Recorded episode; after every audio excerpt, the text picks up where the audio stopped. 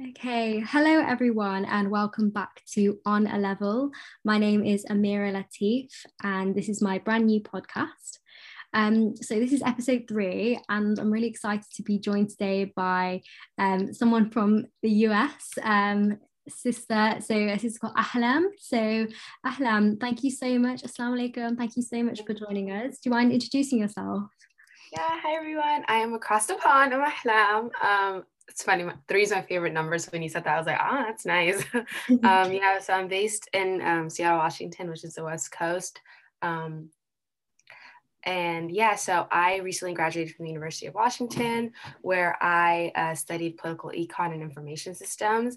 Um, and I work in the field of consulting. I've been working there for a year now. So as I think, do you all call your stuff corporate America? Like we, for us working, we call it corporate America. Like what's your yeah I guess so. Yeah, like the corporate sort of field and like yeah. sort of field. Yeah, I guess. Yeah, that, that yeah. I work in corporate America, and like in America, that's like embarrassing. It's like oh, the ghetto. like that's what I work in, and it truly is. Um, mm-hmm. um. So I was like, as I was just like recoping, like just like working and stuff like that, I realized, and I think everybody in the pandemic found themselves to some extent. Like throughout the pandemic, I realized how passionate I am about wellness, nutrition. I've always been, but because of my ED, I thought I could never like talk about or discuss it because I feel like I was just not equipped. But I did my research and stuff like that. So with long talk, I'm done now. I'm registered um, at IIN and um, on the path of becoming a holistic health coach. Inshallah, after I hope to go back to school for my master's to become a registered dietitian um, and just help people who have like autoimmune diseases, who have body image issues um, and hormonal issues. Just because like um, essentially what I went through and I think it's same in the UK, but like as a black woman here in America, the doctors, the medical field literally sees you as a joke. They do not take you serious. And I think we'll talk about it, but like when I first got diagnosed with my autoimmune, it was like a shit show. It was just so hard to like be understood and like it's like it, it, a lot of gaslighting let's say so i just wanted like a lot of like people in my community never to go through that and like understand that like i think a lot of like somali a lot of like communities like have their own holistic way of healing. Um, and I think it's important that like we recognize and allow them to practice those in correlation with uh, modern day medicine or Western medicine, as I should say. So yeah, that's like some of the things I like to talk about and annoy people about. No that's amazing. It's not annoying at all. It's um it's really interesting actually because i just kind of stumbled across your instagram and then i saw some of your posts and i just thought i think it's quite a new it looks like quite a new account. Like it looks like it's kind of just started but um, some of the things that you were posting about were really interesting to me and i think a lot of people would resonate with them. So it's you know it's amazing and, and thank you so much again for coming on. Um I just kind of wanted to start off by just sort of putting out like a little trigger warning. So, we are going to be talking in this a little bit about eating disorders or EDs, um, and we're going to be talking, you know, about body positivity, body dysmorphia, um, and so and some mental health issues as well. So, if you guys are comfortable talking about those things or listening to those things and you know feel free to not listen to this podcast or if you want to listen to a bit later on that's absolutely fine. But just wanted to put that out there. Um so i think we just probably maybe like get started about kind of your journey really um if you're all right talking about it um sort of before you were diagnosed with with hashimoto's um what what kind of led up to that can if you don't mind talking about it yeah, so um I guess like when I look into my health chart, like my whenever like they did like your yearly annual checks and stuff like that, um like my thyroid level was kind of like a bit higher than my age every year. So they were just like kind of waiting for me to be diagnosed, but I was never told that or like my family. Um so I like always had horrible periods. I had like digestive issues. Um and I just was like at the age of 15 they put me on birth control. They're like, "Oh, your periods suck like just be on birth control. So I was on, like I was in and out. So I'm 23 right now, but I've been on, on and off of birth control since I was uh, 15. So I was on birth control and stuff like that. And then my the year 2017, I felt really ill. Like I was always like um I was super active. Like I was that kid who was always involved in a million things at school, like doing the most, like 24 hours is not enough for me, you know, and I can sleep in three hours and I'd be okay. But I was really fatigued. Like I was always sleepy. I was like sleeping. I felt really drained. In my head, I was like, oh, it's just probably uni. Um, and my periods were getting worse, worse, like just super heavy, super bad. Like I literally, like, I remember I was, um, the day I like told the lady this is enough, I think I have thyroid. You need to go check. I need blood tests run on me. I was at the, I was um, at a nearby clinic. I was just getting my yearly check, and I literally couldn't sit. I was like, I need to lay down. I'm like, I'm gonna faint. Like I felt like so ill, and she was like, Oh, like uh, I'm sorry, like cramps suck, which I hate. Like I think like yes, cramps suck, but like some people have crazy like mm. cramp pain. Like it, I literally like been to the I, last year alone, I was in the ER eight times because of my period cramps. Like it, it can get crazy. Um, and I think like people just assume like this is normal. And I get to this, but like when you get di- when I got diagnosed with my thyroid, my biggest issue has been all my medical issues just get labeled. It's just oh, your, it's your Hashimoto's, it's your Hashimoto's, it's your Hashimoto's. And I'm like, this, I'm like, this guy doesn't miss. Like everything, it's he controls it. Um, but so yeah, so I um always had period and digestive issues, but I never had like energy. I never had like um hot cold so like that year i was like getting extremely cold like my temperature was off um my hair and stuff was okay my skin was okay i'm trying to think of another symptom the fatigueness was the biggest one i just and i also felt like i always say this but i felt like my body was crashing on me like i literally just like some days would just feel like I am i dying like what's going on so um to keep the story short, I went to that the day I was like super sick. I was like, hey, look, I looked it up. I think I have a thyroid imbalance. Can I get my blood work? And she was like, why do you think that? Um, um, so I just like said whatever I heard from WebMD, like word word word. I said I got all this stuff, which I did. Um, and she was like, okay, wow, that's interesting. Sounds like you you might let's get let's run your test. And then like a day or two later, I was at the university library. She the hospital called me panicking and they're like, oh my God, your levels are insane. You need to start your medication ASAP, like and as soon as possible, like today, tomorrow, whatever. And she was like, also like back in May, you had blood work done and we it showed that you have hypo. Like it showed that you're like you had a thyroid issue. Like, did somebody not call you? I was like, nope, nobody called me. I was living my life. Um, and she's like, hey, Ash, Ashley, take start taking medication to come visit us. And we went to the doctors. Um, and the person who was in charge of my thyroid was just like gaslight queen. She was like, your medication. I was like, hey, is there like any diet? Because my mom was like, you know, I get it, we got to take these medications, but I don't want to put my daughter on like high level because she was giving me the same level as pregnant women do when they're on their when they have thyroid. She's like, your levels are just insane. You need to start this high. And I was like, mm, I don't know about that. Like, can we start lower? And like, can she change her diet? Is there any other? She's like, no, there's she can't change anything. And like, even the way like I was at the time 19, like 19 year old comes in, you're telling her about this disease you found on her. And she's like, you're probably not gonna get pregnant. You can't do, she's just going on the things you can't, can't, can't, can't, can't, can't do. It was a long list. And I was like, oh God. Um, and, but yeah, so alhamdulillah, like every, I, I immediately removed gluten out of my diet over the first year, uh, just because a lot of people recommended gluten to be removed. And I felt a tad bit better, but um, as time went by, I like kind of just researched like what works for the disease, like what are things to do, like the way of living with a thyroid just because it consumes your whole life like I like some days wake up and I like can eat anything and like I just feel like I, my body is just like bloated. I feel disgusting. I feel disturbed. You know what I mean? Alhamdulillah, the past two years I've been able to find something that works for me and I don't have um, these insane symptoms. Like I'd say 89% of my symptoms are gone. And that's all through food. That's all through food. That's all through um, changing holistic hijama, just doing things that like, you know, work um, and your you know and again this works for me it might not work for other people. I still take my medication every day as well. I still get my blood work done. Um I, yeah so it's like it's it, alhamdulillah i feel better but you know having an autoimmune really controls your life. I feel like sometimes i'm just sitting there like i'm a victim but you know alhamdulillah.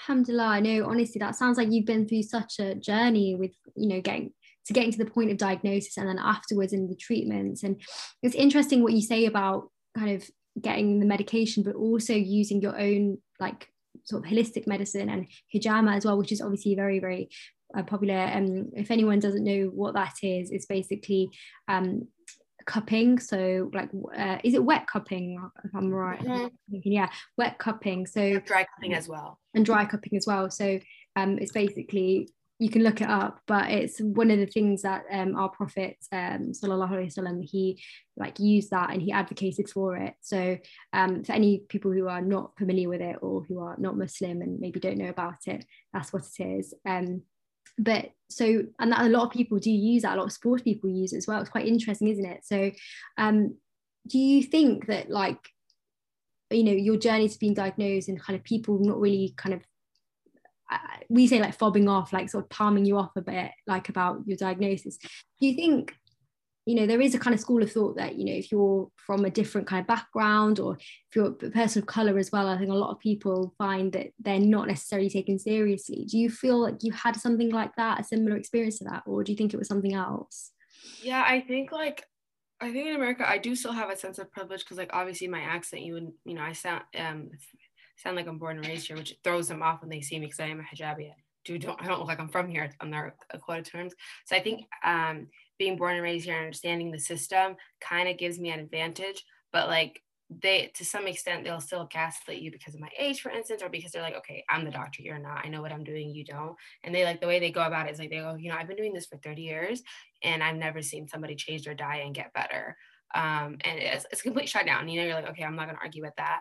Or um, like and it's like it's it's sometimes you're like okay like so i remember like i think i can find posts but like my first few years i would go into the hospital like i'm at war. Like it's like me versus the doctor. Like i'm ready to like start a fight. Like i'm i'm ready to like fight for for what i like i'm like hey i feel this this way. I need these tests run immediately. Uh, because like when when you think of your thyroid it controls a lot but like there's so much symptoms that are so abnormal that you you're, I, I, sometimes still don't believe like like sometimes I have like intense joint pain. I'm like, do I have arthritis? Like what's going on? Muscle pain and stuff like that, or like little things that they don't communicate. So one of my good friends um and me like both got diagnosed with the same disease Hashimoto's at one of the same time, and then we met at uni. So bless her, like I literally consult her and i feel like she's been more of a help than my doctor like for example like last year and this is why i say always consult your doctors if you can trust them or whatever but last year me and her like started taking like these vitamin d calcium zinc pills oh sorry magnesium vitamin d all these like uh, vitamin pills because it was told that helps with energy and stuff like that and we seen it online so we both without speaking we both took it things hit the fan. I was like, oh, I'm feeling a little off. And another thing is when you have an autoimmune, you become really in tune with your body every morning i like every day i just check in. I know exactly how i'm feeling. I know what i need to do. So if i feel really fatigued i feel really like this i'm like let me up my water intake. Maybe i didn't take i like kind of consult with my body. Like i like this summer for example uh yeah. Uh, this summer for example um, this year i was like weightlifting really heavy. Alhamdulillah like i enjoyed weightlifting. I really was into it. Yeah. really liked it. And then um this like two weeks ago i hope my personal trainer is not listening. I love you but I had to take a break. I just took, took a break and I was like, you know what, my body just, I maybe I'm gonna start doing Pilates and yoga and take it easy because light work, um, like more like heavy light works, light, light workouts, um, people recommend for people with hormonal imbalances. And I felt so much better. And I was like, oh my God, I like this. I might just start taking Pilates. Although I love weightlifting, it's there, just like in tune with your body. So anyways, look, uh, my friend, I'm not gonna, I don't know if she's comfortable with me yapping her name out with her health issues, but we always consult and like we found out so much things. Like I'm like, oh my god, you took these pills and you feel this way. That's crazy. And she goes, yeah, my doctor told me that uh, uh, uh, like interferes with your medication. Um, and like these like little things we going back and forth. So alhamdulillah, like I find a guidance in her. Like she just helps me so much, and like whatever works for me, like she tells me like back and forth. So that's been helpful. But yeah, like in America, and I think just Western world, like they don't really listen um and it's like they see you as a problem and they're just gonna just like, try your best to solve it in their way and like you cannot give any input into that which is so annoying because it's like this is my care plan. Like this is my body. Like the equation we're all trying to solve is my body. And if you're not going to listen to the brains behind it you know what i mean? Like it's annoying. Yeah. but i like um but alhamdulillah as time went by i think my doctors like met me in the middle because i would go and honestly like i would gaslight them because like I feel like they were under the impression that because they shut me down so much times, I would not come back with the same things. Like I would come back and be like, girl, I started a vegan diet and I felt this, this, this. I started shoot. And then like at times I like, fine, we'll meet her in the middle. We'll have these annoying conversations with her.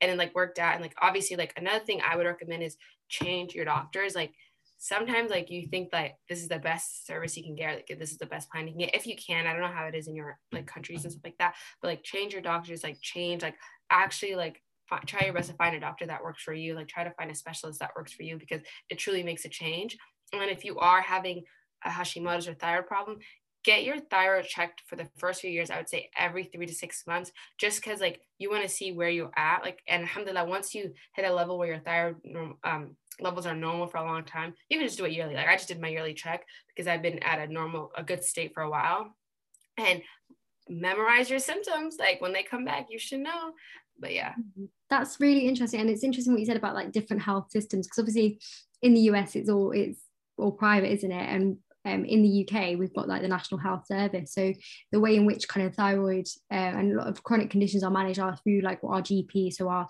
general practitioner, which is like the family sort of we say like traditionally like the, the family kind of doctor. So it's like the first port of call, like primary care. Um, whereas I think in the US, I don't know how how does it work? Does he do you kind of go to a doctor in the hospital first, or like how would it work from that point of view? Yeah, so um it works so i would everybody has like their primary doctor like their main doctor they'd go to them and that doctor recommend you so yeah. to get recommended to um i think it's so for us our thyroid doctor is like the diabetes doctor like that's the like same. endocrinologist kind of yeah yeah, yeah. yeah. yeah i can never say that word but they they're the same one so they you got to get recommended but oh my god i found out that like if they think you're okay like you're good like unless you're like your levels are bad and stuff like that. Because alhamdulillah, for the past, I'd say like three, four years, my level's been normal. Like I have to like try to convince them like crazy, but like I really need to go to see a like a specialist and stuff like that. Mm. But um, and then they will like be like, okay, fine, we'll like recommend you. But some places they just you automatically have a the, your thyroid doctor, you have your primary doctor. You also like have like if you have like gut issues, you you get you have the gap like you have different departments and stuff like that you're yeah. scoped to. But like it just depends on like it's just so it's because like when I was in college, alhamdulillah, like I was on Obamacare miss okay. it. I mean, I miss this healthcare yeah. system. Now yeah. that I'm working out, I pay for my own stuff. So I'm like, can't get bougie with it. We got to keep it simple. oh my god, it's a struggle. Yeah. Like, so like, I think that's like the thing. It's really hard. Like, but if mm-hmm. you are listening to this and you're American and you're in college and you are on some type of chill plan, abuse your powers. Get every test in book um so. yeah also i've got like i think like one percent or something of my listeners are from the us but hopefully they'll boost up by, by this time. You could like get us on socials and but yeah no that's really interesting. I think you know getting people's perspectives of like the, the same condition but from different like areas of the world and how it's managed. And i think um, you know, especially as like a medical student, and we learn a lot about chronic conditions and managing that, and understanding that it's not just like a medical thing it's it's everything the patient is you know multifaceted and there's so many different things you need to work on. Um, and i guess respecting like the patient i think uh, that respect is kind of two ways isn't it? So i think if the doctor respects you and and you know your approach to, to managing things you know you know better than anyone how you're going to feel and and this that the other. So um I think sometimes there is a bit of a lack of respect to, for, for patients and and like their view, and there is as you say gaslighting, um, and I think that's something that I as a medical student have noted, and I think I, that's something I want to make sure I don't do in my future practice inshallah. Like i hope that i'm able to listen to my patients and understand that. And um, i think a lot of my listeners are medical students just because i think a lot of them are my mates and like so they'll they'll be I gaslight you know what like i i think this goes for anyone i think if you're if you're struggling if you're having symptoms don't ignore them you know make sure you do go and get checked out because there might be a reason i think fatigue is such a vague thing but it could cause it could be the result of so many different conditions or, yeah. or symptoms. Um, so yeah. that's really like that's really interesting and to learn a bit about that. I kind of wanted to talk a little bit about like sort of you going into kind of becoming a holistic health coach and and your motivation behind that and maybe what it is that you're doing now and what your plans are for the future. Do you mind talking a bit about that? Yeah, so um so when I got diagnosed with my um thyroid. It became a personality trait. Like mm-hmm. I like that was just me. I was like, I'm a thyroid chick. But um because all a lot of my friends and like my family knew I was going, like I just went on a healing journey. Like I like was just like changing my food, like figuring out what worked for me, same with working out and stuff like that. And it was like I was really proud because like when I got better, like I was like it was like a proud moment because like I went from like like I could sleep like I was I could sleep literally back then like 10 12 hours I would wake I couldn't get out of bed like some days I would have to cancel going to uni because I couldn't physically get up like I was like in bed like so in pain so to go from that to working out you know this amount of days like doing this like walking these much steps I was just so proud um my friends and family could see that so a lot of people just start asking me for questions they're like hey I feel this way what do you think I should do? And I was giving my medical diagnosis and stuff like that. I was like, oh my God, okay, you're dealing with bloating. Like, have you tried cutting? Have you tried doing this? Have you tried maybe waking up in the morning and not going straight to coffee? You know, simple things like that. And like, oh my God, that worked for me. Or like during Ramadan, like my friends would like, like, oh my God, like I really like just want to like cleanse my body. Like I just want to feel good. And again, when I say cleanse, none, none of that juice craziness and stuff yeah. like that. Like, you know eating whole foods and like like eating foods that make you good because like i think you I, I went to the uk you guys are kind of like us like my grandma always says that my grandma is from lives in holland like the Netherlands and she moved to the UK and she literally believes UK is like the trashiest place on earth. And then she goes in the US, she's like, are the bottom of the barrel. And she said, all just eat junk. And I think we're kind of really bad, isn't it? Where we're a fat nation actually. And it's like not, I mean, I don't mean to be fat, I'm not fat shaming. I think it's just in terms of like being actually, you know, unhealthily yeah. obese and um it is it is definitely like an epidemic of the west i think like you know of, of processed foods and, and things like that. So yeah i know. I think your grandma yeah we're like that. No we everything's processed here. Like yeah. like it's more expensive to get vegetables to than to just get a bag of like chip, chips or crisps, as you guys say, or like you know, that, like you know what I mean. Like it's insane, like it's like crazy. But so like they were, I was just like helping them, or like or like with workouts and stuff like that. Like what kind of workouts should I do? Da, da, da. I wasn't full on training, folks. I actually did that a few a few weeks a few months ago, and it was fun. But I, I just did what my trainer told me to tell them to do. But um, Mm. So I was just like giving these inputs in the past few years, and it just became kind of draining. Like it was a lot of people, like my friends were commending me to their friends. They're, you know, it was like I got a hub, like aunties, all these things. And I was like, damn y'all it's yeah. a lot of work like a lot of clients yeah. to have so i was yeah. like okay um and as i started work and i was like okay like i really do, i really do love the beauty of technology and the change they can make and how innovative it can make the world and stuff like that but i still like um super passionate about wellness nutrition so i was like you know what maybe i can combine my passions and how um it look but i was telling uh Amirah earlier earlier i like did tech and econ in college. I literally went to college, university and I said, I'm not taking a science class. You guys cannot sign me up for science. I'm not going to become a doctor. I was like, you will not find me in that healthcare field. yeah. oh, he's not going to lie. No, I'm joking. Oh, uh, yeah. the struggles last summer, summers ago, my personality trait was coming at kids who are pre-med. I was like, look, Chem 142 people, like it's like a, it's like a chem prereq for our school, the yeah. university I was at. So I would just I was dragging these poor pre-med kids, and now I'm coming back trying to be in health. It's so embarrassing. but um, because I didn't have, they all come crawling back, don't they? uh, sorry, I'm back. But um, I um, because I didn't have no background, and I had like to go to my master's. I have no like prereqs. Yeah. I was like, okay, let me see if this is a field for me. I'm gonna try to become a holistic health coach, holistic slash health coach, whatever you want to go about it, and like see how I like it, like help clients with like their chronic issues, just help them um, come up with a plan to meet their health goals. Um, when I say health, again, I'm not saying anything about weight. It's just to make people feel good. Like, um, you know, some things like if your biggest goal in life is to weight loss, you know, that's that's on you. But for some people, it's like you have to. I, I always consult my friends. They're like, "Bro, I feel bad. I really want to lose weight." I'm like, uh, "Let's stop there. Yes, you want to do that, but how do you want to really feel? Like, do you want to change your bloating? Do you want to change your digestive system? Because it's like a lot of times when people are in a state that they don't like their body and how they feel, they have a lot of internal issues as well. Like if you look at it, like like there's always a digestive part, there's always a gut issue, there's always like, oh, I don't, you know, I feel really tired, I don't have that manner, my blood sugar levels are off and stuff like that. So it's like, let's maybe start working on that. And yeah. then the weight loss and the weight man would inevitably come if that makes sense. Like yeah, it's, it's one of it comes with a package. It comes with a package. Exactly. I always think that. I think especially like stress and things like that. Like the main thing to do is reduce your stress levels because you find that yeah you the weight does come off and and you know i mean sometimes i like to talk about weight sometimes i don't because i think you know people have different relationships with it. And um but in terms of kind of just feeling good about yourself um whatever works for you like if it means gaining weight then that's fine. If it means you know, I think stress is a big thing. I think your diet is such a big thing. I think, you know, even as medical students and, and um, people on a lot of healthcare courses, we don't really learn a lot about the benefit of, of improving your diet and the benefits of exercise. We kind of just learn, okay, yeah, improve your diet, exercise, that's it, and sort of just tell the patient that as like an afterthought. We don't learn about how that can actually be instrumental as instrumental, if not more so, than medication for a lot of chronic conditions. So I think you know your role as a holistic health coach is amazing because it kind of combines the medical side of things with your own experiences and your own kind of you know proven sort of um, techniques and remedies. And i think there is definitely a space for that. Um, i just wanted to kind of touch a little bit on sort of maybe if that's been influenced by because i know trigger warning guys but i know you guys have you've spoken a bit about you having an ed and you know has that in any way shaped your journey towards this as well? Or do you think that it's something quite separate from it? What would you say?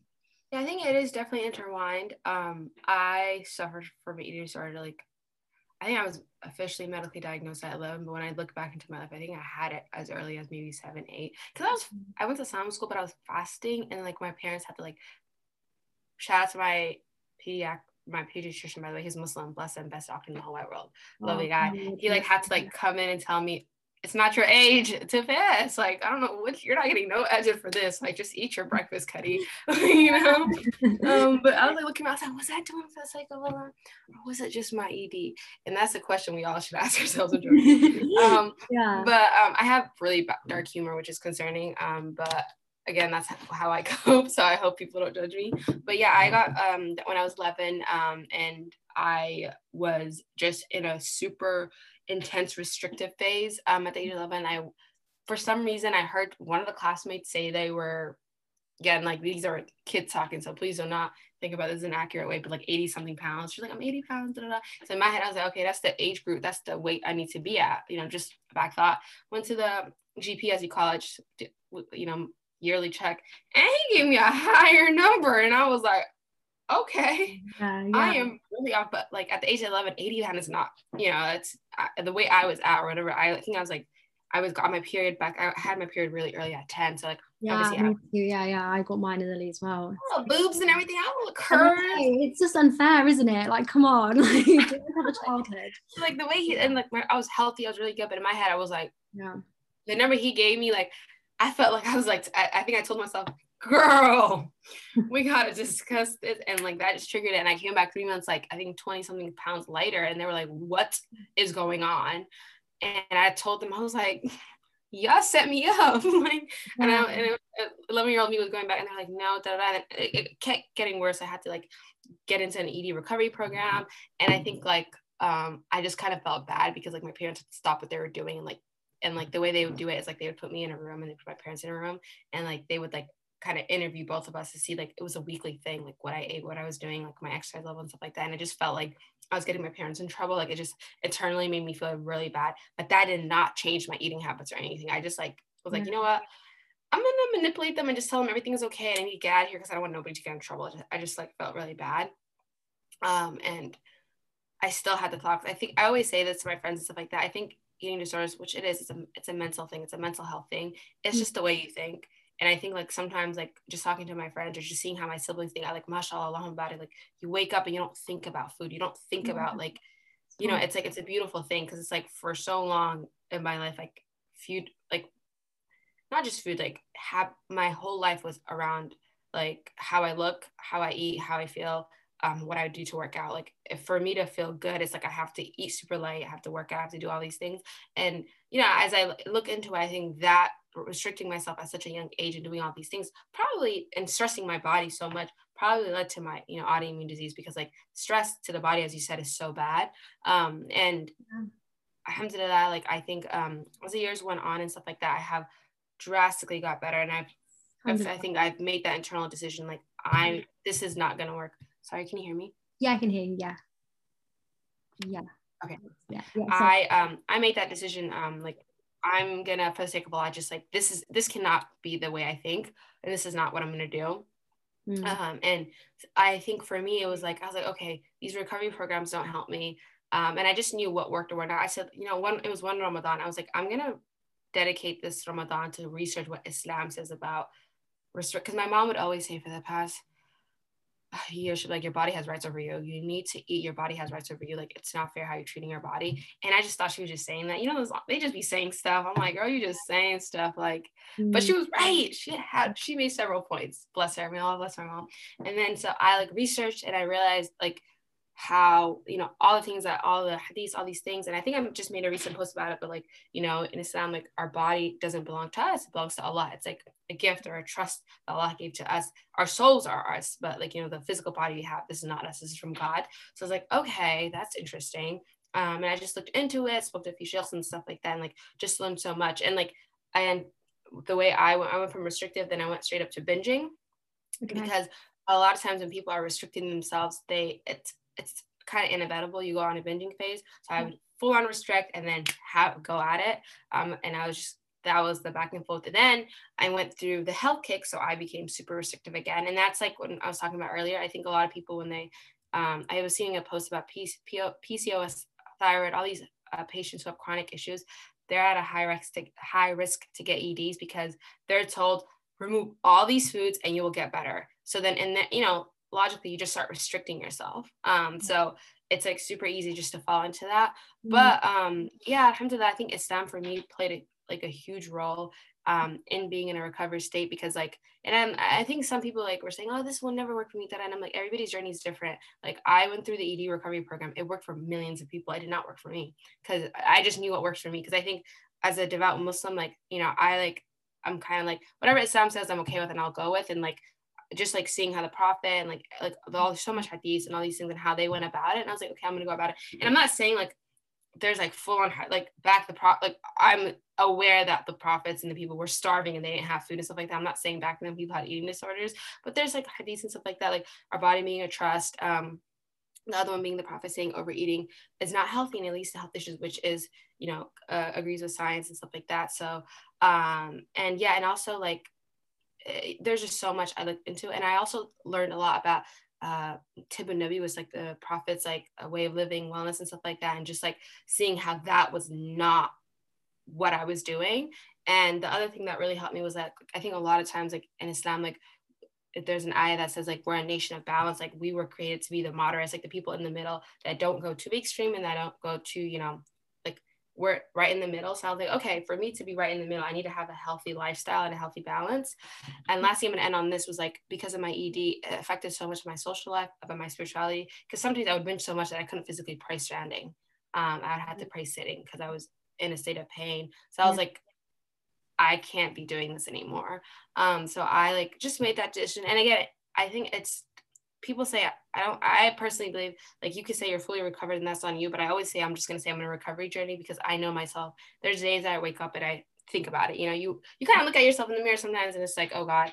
Um, but yeah, I think for my ED, alhamdulillah, it has gotten dramatically better. Like I can say right now, I can I'm eating, you know, my three meals, my snacks without anywhere, alhamdulillah, which is beautiful. Um, and I think again, it's trusting God, trusting science, listening to you know people who study this stuff. Um, mm-hmm. I you know I listen to my trainers and stuff like that. I'm also also really open with it. Again, everybody's really comfortable, but whenever I'm like a personal trainer, I just let people know. My, most of my friends, I just announce. I'm like, y'all, I'm a ED. I'm recovering ED. Some days, if y'all see me eating a little less than normal, check up on me. Yeah, but no, yeah. you know what? Like, I, I, think everyone has their own thing, and I think it's amazing that you are so open about it because I think a lot of people do struggle with it, and you know, as I, I think, as you said, it is you know a mental condition, a, you know, a, a psychological kind of there's a, there's a, whole branch in psychiatry to do with eating disorders. So we do learn about these things, and I think it's just interesting you talking about your religion and obviously you know Islam and how it kind of plays a role in in helping. Um, did you like i just curious to ask you in terms of like ramadan and sort of did that cause any kind of triggers for you did you not fast or i mean it's up to you don't have to like share that but because i know some people struggle and i've seen quite a few things on social media about kind of restrictive eating and having an eating disorder and how that affects ramadan and, and things like that. What was your personal take on that?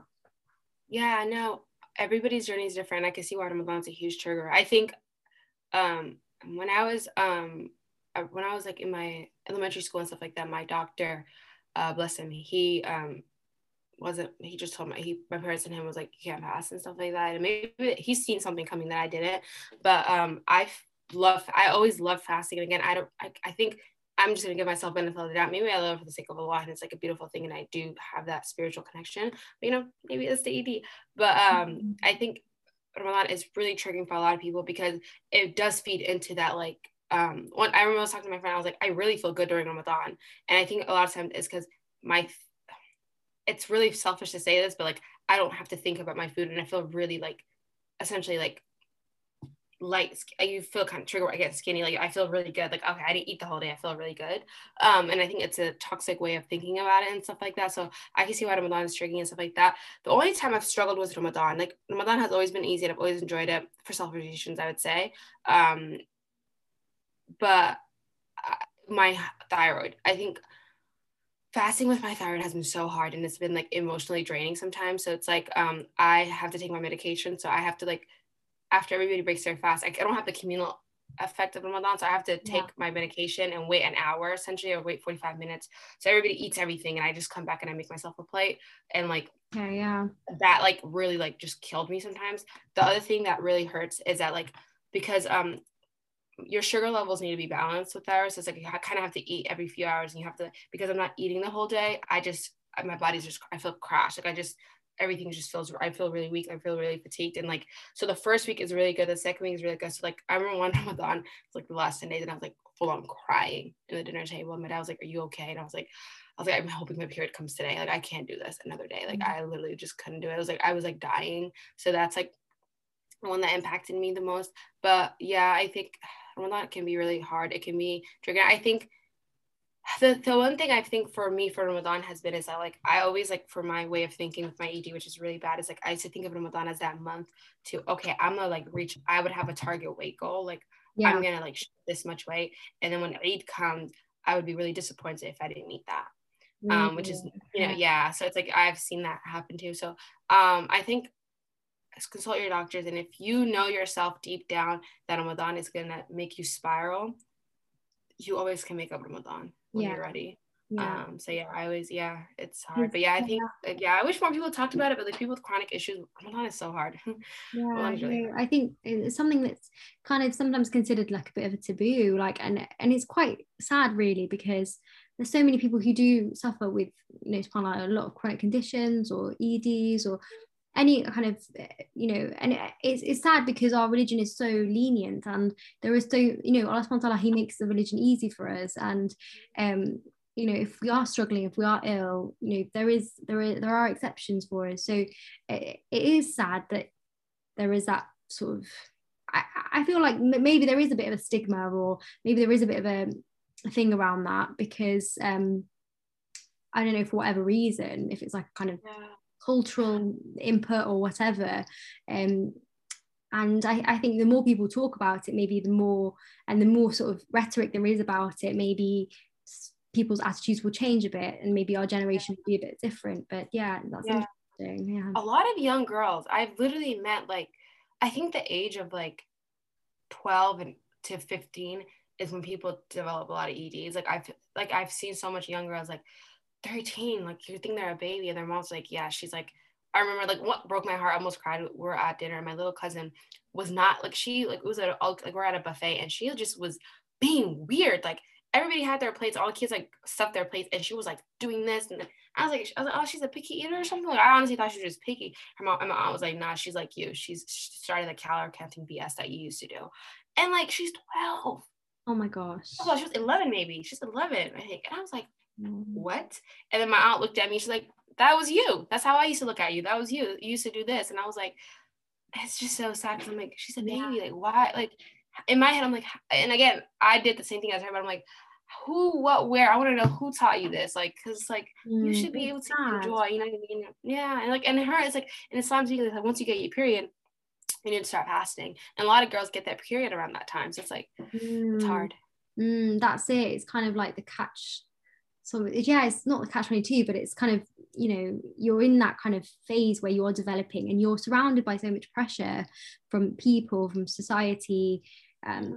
peers who you know they might they might not be the same kind of build as you or i remember like as a young girl like i i did feel very self-conscious i think um and because especially if you start developing earlier you know you go through puberty a little bit earlier to maybe your i mean my white counterparts they went you know through puberty a little bit later. And so you know you kind of have these kind of body image problems and that can all feed into it. Um, and i think a lot of people struggled with some sort of either restrictive eating or you know body dysmorphia. And i kind of just wanted to touch a little bit on kind of that aspect of things. Um, and did I see? I don't know if I saw a post on you on like how hijabis and body body dysmorphia and and things like that, and I just wondered if you would be able to maybe shed a, a bit of your opinion on that and how we can encourage each other to try and overcome that in a way, if if there is a way to do so. Um, yeah. So yeah, no, I would love to. So basically, um, I like, I literally like my mom still says this. She's like, you don't know your size. I got her. She's like, mom always goes, I don't know how to tell you this, but you be buying like stuff that are not your size. Like we're always going to like the the the I need to start learning English because I say some Somali words. We no, I'd love to learn a bit. I say have gone like just like straight up like we have to go to the auction. They always have to customize it because I was always ordering like yeah. my size. It's insane. And it's just it's like it's a mental thing. It's like body dysmorphia. Uh, it's like when people just see themselves in a different light, like their body image and everything in a different light, and it's a negative light sometimes. And I think hijabis, the way the way I made the connection was, and a lot of people like thousands of people, people were like relating, just like resharing. They're like insane. Like I was like, oh my god, I did not know this is like a huge issue but i like deep down thought about it but it was i was happy people related to it as well but like obviously like living in the west like everybody is dressed in a certain way. Mm. And like for a modest reason, we're wearing like looser leaf clothes and stuff like that. And a lot of our cultures, like I'm, I'm, I'm, I'm gonna be the one to say it. A lot of our cultures are big on fat shaming, big on like just throwing words about your body and like how you look and stuff like that. Like mm-hmm. aunties will like make a statement if you gain a pound or two. Like they're like, yeah, stop on the brownies. You know what I mean? So it's like you kind of have to grow up doing that. Um, and w- when I, from my experience, like because I'm wearing like looser clothes and stuff like that, you kind of don't know what you look like your body looks like and you kind of feel really self-conscious yeah. um so like for me like that bias or like when i'm when i used to like if i'm wearing like a dress and stuff like that and if it's like really loose i just feel like i'm dragging the whole world with me um mm-hmm. and i mm-hmm. felt really like out of body experience sometimes um and for my friends, like I was a lot of my friends like that who were hijabis, like wore hijab for so long, and like you know they don't see themselves removing the hijab, but they like have this like internal battle because it's like it's like really hard. It's like they literally like feel so ugly. Like it's like they mm. cannot like control it and it's really hard for them to leave the house sometimes to dress like it's like you feel just disturbed. Um and like i literally felt like that like i i always like i'm always like trying to like figure out can i wear something that can i wear something looser? Like and also the other thing is like with the rise of social media you see about a lot of like mashallah beautiful like modest influencers hijabi influencers who are really beautiful. But again a lot of times like like the fashion industry petite small like small like petite and again like yeah. I'm a speaker. They fit my narrative. I'm a, uh, y'all probably can't hear this because it's a podcast, but I'm short, petite. Like you know, I'll come out the closet. But again, I still struggle with this too. But mm. you know, you look into them and some things look really nice on them. You're like, oh my gosh, like that skirt looks really nice on them. That dress looks that you know that top looks really mm-hmm. nice on them. You get it. You don't feel the most cute in it, and you're like, oh damn, I hate the spot. Like you know, you just mm. um. Mm-hmm. And I've seen that like a lot of my friends and I discussed it, and I got really tired of it like a few years ago. Um, I think it was the last year or the year before. I like went to start going to the masjid, uh, like start going to halaqas and stuff like that. And, like the sheikh was like giving us. It was actually a British sheikh. It was a British. Uh, oh, shout like out! A, out Brits, yeah, yeah, yeah. Y'all, yeah. And he was like. Um, big on the Islam thing. oh, course, yeah. they should have a series oh man, I should put this out there that we're British and American Muslims just argue because I feel like we're really different. Oh, fully. I've seen the Twitter beef. I've seen the Twitter beef, and I'm like, bro, it's actually a bit savage. Like, I genuinely, I'm like, guys, we're one ummah. but no, it's crazy though. It's crazy. Yeah, you guys um, are really different. Yeah, he basically was like, he was giving us, he was giving me advice on like ways to dress more modest and stuff like that. And he really got me. So I was like, okay, I'm gonna order like really, really loose leaf stuff. Like I was ordering like um in Dina Tokio, shout out, I love her. She's like one of my favorite favorite Muslims in the scene. Yeah. Like she's amazing. She actually struggles with um eating. She's open about it. I, I love her discussions about it and stuff. But she has a style where she wears, wears a lot of oversized stuff. And mm I really liked it on her. And it's like really modest. And I was like, okay, I'm gonna get that. And so when I got that, it was like okay, I should get out of like an extra large maybe or a large. I was getting two XLs. So things were just like I was just yeah. dragging it. And I, I was like, okay, I don't want to, like, I don't want to waste it. I'll just wear it.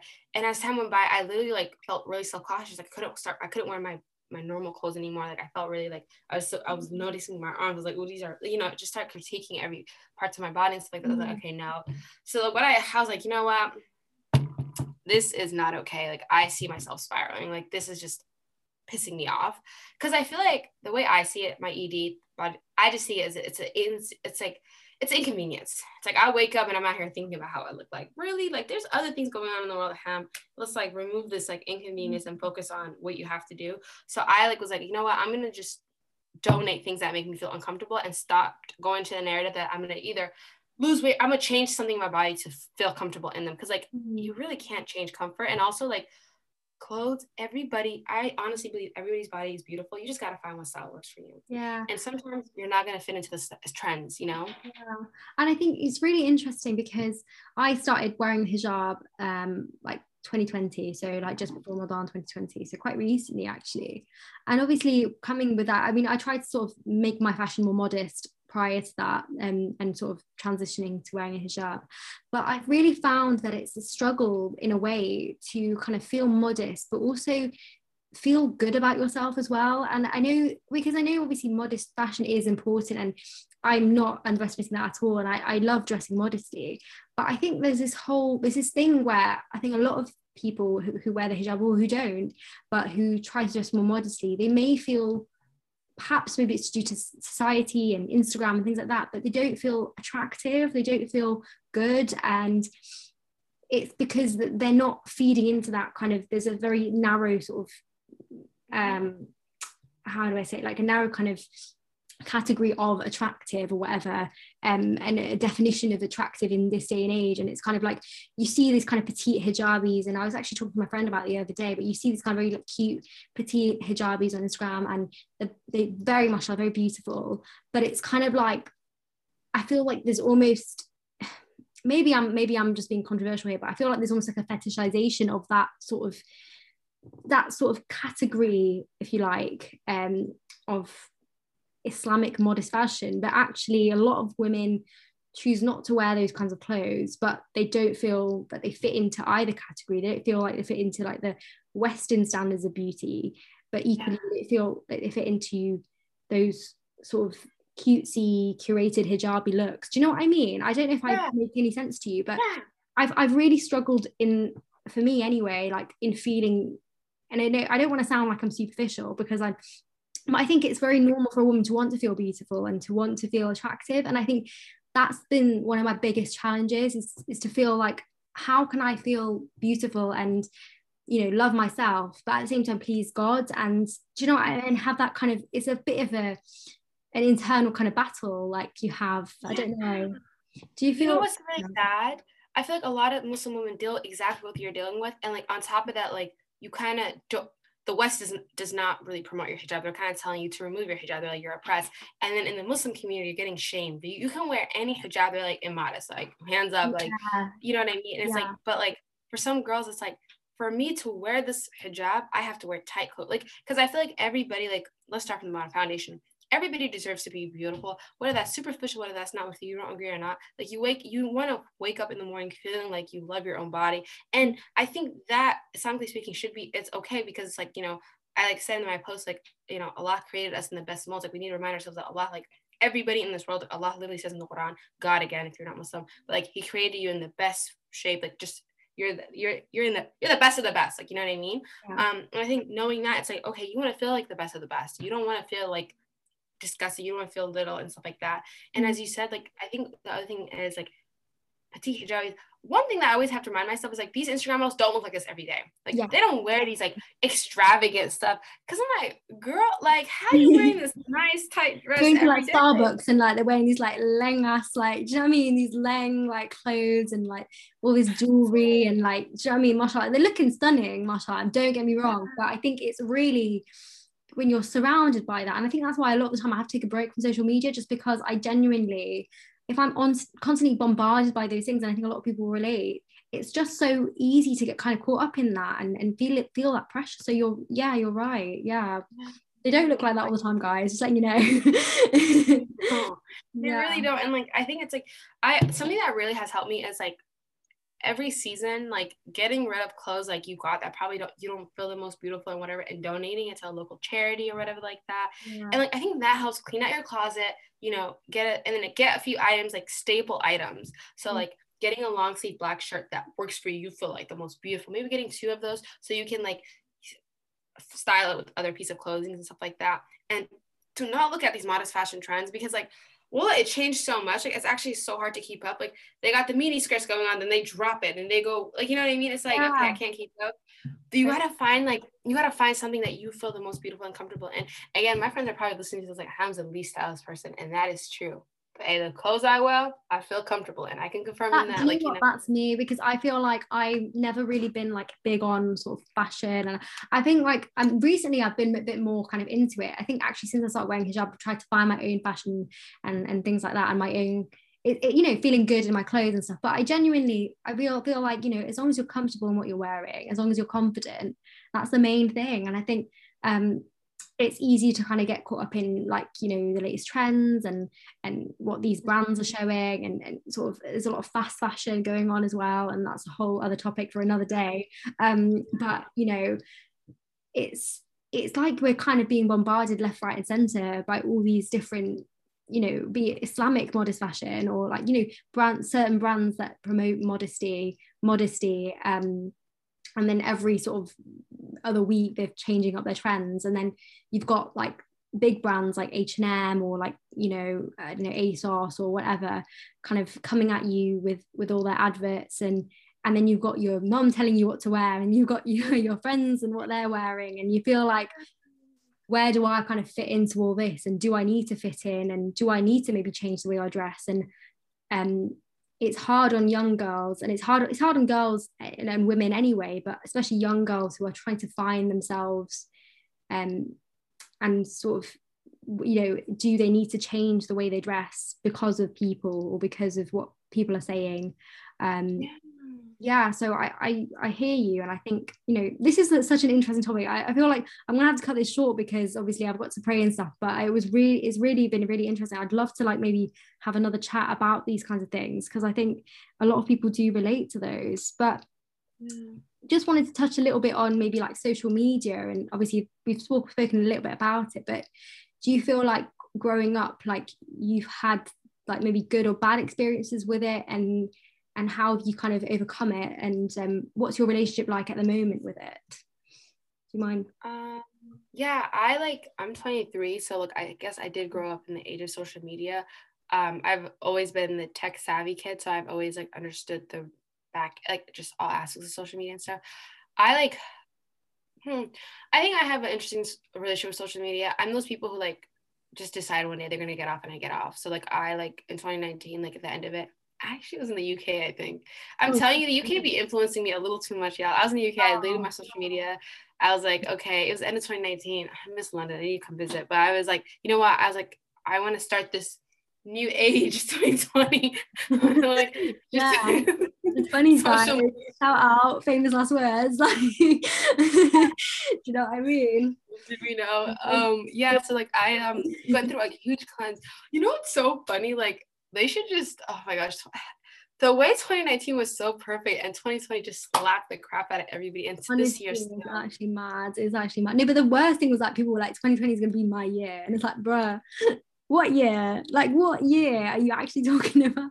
Maybe we gave 2020 evil eye guys. We Honestly, all like did, you know. I feel like they did. I mean you know.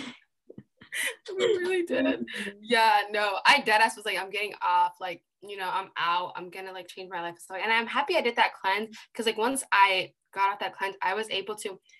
I was reading about this actually. Like I think a lot of like uh, they've been finding out you're the doctor here, but a lot of people, a lot of young people have been having ADHDs and just a lot of like focusing issues and like a lot of like yeah. stuff. And one of the things that people say like is that like start bombarding your brain. Like when you wake up in the morning, don't go on your phone and stuff like that. Cause it's like if you think about it, you log into Instagram and you're saying you're saying like thousands of people like I'm caught up in the UK, Holland. I'm, I'm caught up in Egypt. I'm everywhere in the world at any given time, and it's just That's so much on your brain. Yeah. Why do I care what Fatima's eating in the morning? Like, what what does that got to do for my brain? Like, why do I got to sit here and think about what Fatima is going out? Like, where's where she's vacationing? It's just like, okay, I really so right. Care, you know? And seeing on stories, and yeah, I I mean, didn't realize. Yeah, you are. You're literally everywhere at once. Like, it, it's mad. I mean, it's amazing because obviously we're doing this. Like that's incredible. Like like that we can do something like this. But at the same time, yeah, you have such a so much like overstimulation of your brain in the morning, and it's not healthy. Um, but it, it's like an addiction though. It's like and it's like compulsion almost. Like you just kind of like feel compelled to click on Instagram.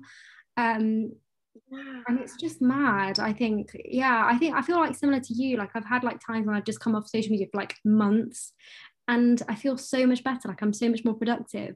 But then there's also that kind of FOMO, like fear of missing out. Like I'm like, oh yeah, like, but like, oh, did you see Thingy's post? Like, no, I didn't because I'm not on Insta. I'm like, oh, like you can see this meme or like, I don't know. It's this kind of like you have this battle, but then when you're on it, it's like, does anyone even care that I'm here? Does anyone even care that I'm on this? Like, my real friends would actually reach out to me and text me or whatever. Like, they wouldn't need me to be on socials. Do you know what I mean? Yeah.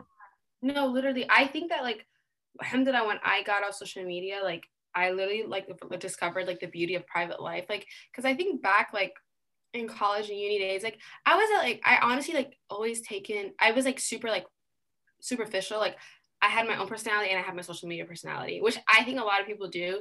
Like yeah. like people are just like super like, like again i'm not saying don't get canceled like if you have a bad if you are racist keep your racism offline yeah guys we have room for racism here like imagine people are like what yeah. i was i was no yeah so like i think like when i came back on and like alhamdulillah like i finally like changed my page to a health page because i think like my family was concerned because i was posting the most out of pocket stuff on my social media feed. i mean if you follow me like maybe two months ago, what were you in that interview? Like you were still interviewing, but you would be like, damn, this guy's crazy. Like I was like, just like memes, like posting funny content. Like I just like was like showing people my personality and stuff. And I'm, I'm still hoping to keep that. Cause I honestly think like girls are funny and like we suppress our personalities. Oh my gosh, so true. For I think girls are funny. Men are not funny, and I oh literally oh have gosh, men. Okay, thank you, thank you. We've got someone. Yes, for the record, guys, girls are actually hilarious. Like if you like honestly it's actually quite it's a bit of a shame to be honest because i feel like men won't really truly know how funny we are because if you have a group of girls a group of sisters i'm not being like it's just it's incredible like we're we're just doing the most like we're and also like can we emphasize Muslim women are funny and they're sober. Like I remember when studying abroad. Do you guys have? Is that what you guys call studying abroad? Yeah, yeah, yeah, yeah. Yeah. And someone studying around South Africa, and my group kept saying, "She's sober, bro. She's doing all this, and she's sober." yes. And I was like, we don't need alcohol to have fun. We don't need it. Honestly, some of some of our best. Oh my gosh, like my 21st birthday party was just hilarious. Like it was, I don't know what we were on, some kind of high. Like it wasn't even, it was, it was no drugs were involved, guys. No drugs. It was literally just. No. But, Can we do? I you know what's the best bond? Like when Muslim girls are out like late. Okay, aunties don't keep me not super late, but you know like you get off dinner, and you're coming late, and you have those drunk bros, the drunk bros and the Muslim girl like just relationship, and they just start dancing. They're like, ah! Literally, oh my god, it's hilarious. Like, because I live in um, well, I don't know if I should say it, but I'm from like a um, a city, so I think I think you guys probably will know where I'm from. But anyway, um, so where I'm from is there's a lot of nightlife going on, and so it's quite funny because like you know there's a group of us muslim girls and then we're in like the shopping center or we're you know we're out going to desserts and then there's like all these drunk guys just like just chilling. Um and uh you know it, it's just funny it's a funny like dynamic but it, it's just hilarious. Like i think um i think in a way like it's quite sad because i feel like we feel that we need to suppress ourselves maybe because of men and maybe because of our religion or we feel like maybe it's taboo to be having fun having a laugh. And i think you know as we said before, a religion is about moderation. Obviously, within the bounds of the religion, it's fine. And I think um, understanding like each other and and and kind of getting on with each other and having that bond um, is so important. And that element of sisterhood, um, we don't really talk about sisterhood much, like, but I think it's it's really underestimated. What do you think about that? Yeah, no, hundred percent. I think like, well, I like, I think like the obviously this life is temporary, but I feel like everybody should just have a laugh, as you guys say, just good have a good time. And like, if you're, I feel like you, you said it best. Like, once you get your good sisters, like Muslim sisters, or that's why like my mom always says this because like me and my sister are a bit different. Like my sister has like a mix of non-Muslim and Muslim friends, and like I have non-Muslim friends, but I'm not as close. Like my a group of my, I have a lot of friends, but like a good chunk of them, like all my close friends are Muslim. I just think having going out with uh, Muslim sisters and stuff like that, you don't feel less than. You don't feel like oh I'm missing out on something like that, and like you know because I think a lot of times like you know and everybody's different. If you live in a, an area that doesn't have that much Muslims, I think it's so beautiful because like if I had to go out with my non-Muslim friends, especially if you're over the age of 21, obviously they're gonna have a glass of wine, you know, and all these things, and like just talk about stuff you can't relate to. And I think so, that's when you kind of feel like, damn, am I really missing out? Whereas if you go with a bunch of, you know, Muslim sisters, same life, same everything. No, but you're not. Yeah. Probably missed out on Juma. She'll tell you what she missed out on Juma, but that's about it. Yeah, and finding your people. I think because I spoke a little bit about this in my first podcast, actually, just like finding kind of the people and and being around the right kind of people. Um, yeah. and you are the product of those people, aren't you? The people you hang out with the most. So if you kind of are in the wrong crowd for whatever reason, you know, um, it can be very hard to get out of it, and it can be very um, you can feel a lot of pressure to do things that maybe won't be you know within the bounds of the religion and um, it's a struggle growing up i think in in the west in, in, a, in a country that is not muslim or predominantly muslim and and keeping that identity but also having your personality and, and being able to have that in tandem. And i think um, a lot of the time people feel like the religion and and being a muslim you have to be very serious all the time you have to be very xyz and i think also as a hijabi there is this kind of notion that you know a hijabi won't be able to like have a bit of banter or have a laugh and stuff like that. But you know i don't know about you but i just love to ha- i love to have a laugh. I love to joke around and i think you know not take life like let's not like take life too seriously. And i think some people are quite shocked by that. Um but it's it's just it's just interesting that you know people have that kind of preconceived idea. Do, yeah. what do, you, do you think about that? Do yeah. you feel like people have that with you as well or would you say it's a bit different yeah, I think they do because I think I think it's like too. So like I feel like the non-Muslim like Western world like looks at you and they're like, because it's like at work. So again, I said I was in tech and like tech is not diverse, y'all. Don't let them fool you. Don't let them get you to the trenches. It's not diverse. Yeah. So it's like a lot of times when I go to meetings and stuff like that, like everybody in the room is like, oh Lord, we got this black Muslim just sitting here. Everybody's like, they're always like, what's your name? I don't want to butcher it. Da, da, da. So you get through the awkward motion, and then like as time goes by, they go, oh wow, like oh, okay. And like well, this one girl came out the closet. I liked her honestly. She was like, you know, she's like, Alam, and they call me Alam guys because they can't say Ahlaam. Yeah, yeah. In yeah. America, we like to not assimilate here. like, she was Alam. I'm, she's like, I'm gonna be honest with you. She was like, when I first met you, I didn't think we are gonna have anything in common. So I'm from the military. You know, mm-hmm. I did what I had to do and you are different than me. And I was like, yeah, you're right. And she was like, but she's like, oh my gosh, girl. She's like, you're just an ordinary young girl in her 20s just yeah. like me. We have so much in common. I was like, oh, that's so cute. I'm like, you're right. I, I am normal. Thank you. Yeah, thanks. For validating my normal. Like, thanks. I really needed the opinion of someone else to tell me. But no, it's, it's amazing. And it's so interesting how people can be so shocked by it. And I think, yeah, even like in healthcare and stuff like that. And, and, um, you know having that kind of back and forth with people um sometimes my placements are in places that you know predominantly white and you know they might I'm the only kind of person of color in the room let alone the only hijabi or do you know what I mean? And and having that and even things like you know going to pray or like just just kind of casually doing those things and not making a big deal about it. And people I think people can be shocked that you can integrate but also still maintain and, and retain your your identity. Um yes one thing I'll say is if you're unapolog- unapologetically yourself, and I think the British people listening to this are going to be triggered because I'm already speaking broken English and I added broken, broken English to it. I'm sorry, y'all. no, you don't like your language. I stumble all the time. So. if you're unapologetic, from my experience, like when I've like been my most unapologetic unapologetically muslim like people have been the most like accepting and they're like okay like this person's a 100% confident and love who they are, who am I to question? I'm gonna accept them for who they are, if that makes sense. So at work, like, like I think a lot of people like again, I'm speaking from a place of privilege. I live in a super liberal city, um, born and raised in one of the most liberal places in the world. So like from my experience, it's like when I say like, hey, this time I'm gonna need a five minute break. I need to go to prayer. Is it okay? Like you know, just like letting them know. It's more like okay, but if you're like kind of hesitant, if you're like kind of hiding yourself, because I have friends who are not hijabis and like they kind of do like kind of I don't know how you hide your. Like, if your name is Fatima, I don't know if you don't wear the hijab or not, babes. We all know you're Muslim. Yeah, We're assuming yeah. you're. yeah, yeah, yeah, exactly. Yeah. Yeah. So it's like they kind of like find it hard to like you know confirm, but it's like the one thing though I would say is that like I just wish corporate America, all these jobs and stuff like that would do a better job explaining different people and different walks of life. Because I hate doing the education thing. Like when it's Eid, I come back and I'm out here like sending essay. So yeah, we are celebrating today because Prophet Abraham and yeah, oh, um, you, yeah. you have Prophet Abraham too. That's crazy. Did not know. like whoa, mind blown.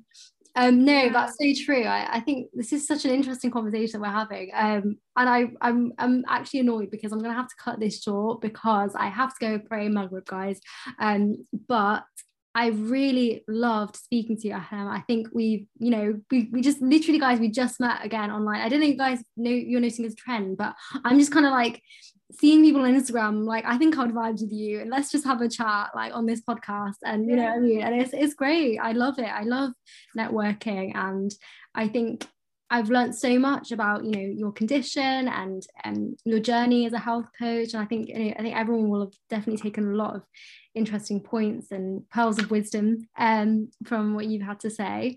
Um, thank you so much. And I just wanted to kind of end on like one thing, one thing that you maybe would be able to tell yourself if you're you're maybe like I don't know 10 11 year old self what would you what would you like to say to your 10 11 year old self um, the world is really beautiful and you do not have to focus on like the artificial things such as eating such as working out like it's okay it gets better. I'd say that. Well, I love that. I love that. Thank you so much. That's such a beautiful, beautiful sentiment. Um, thank you so much, Ahlaam.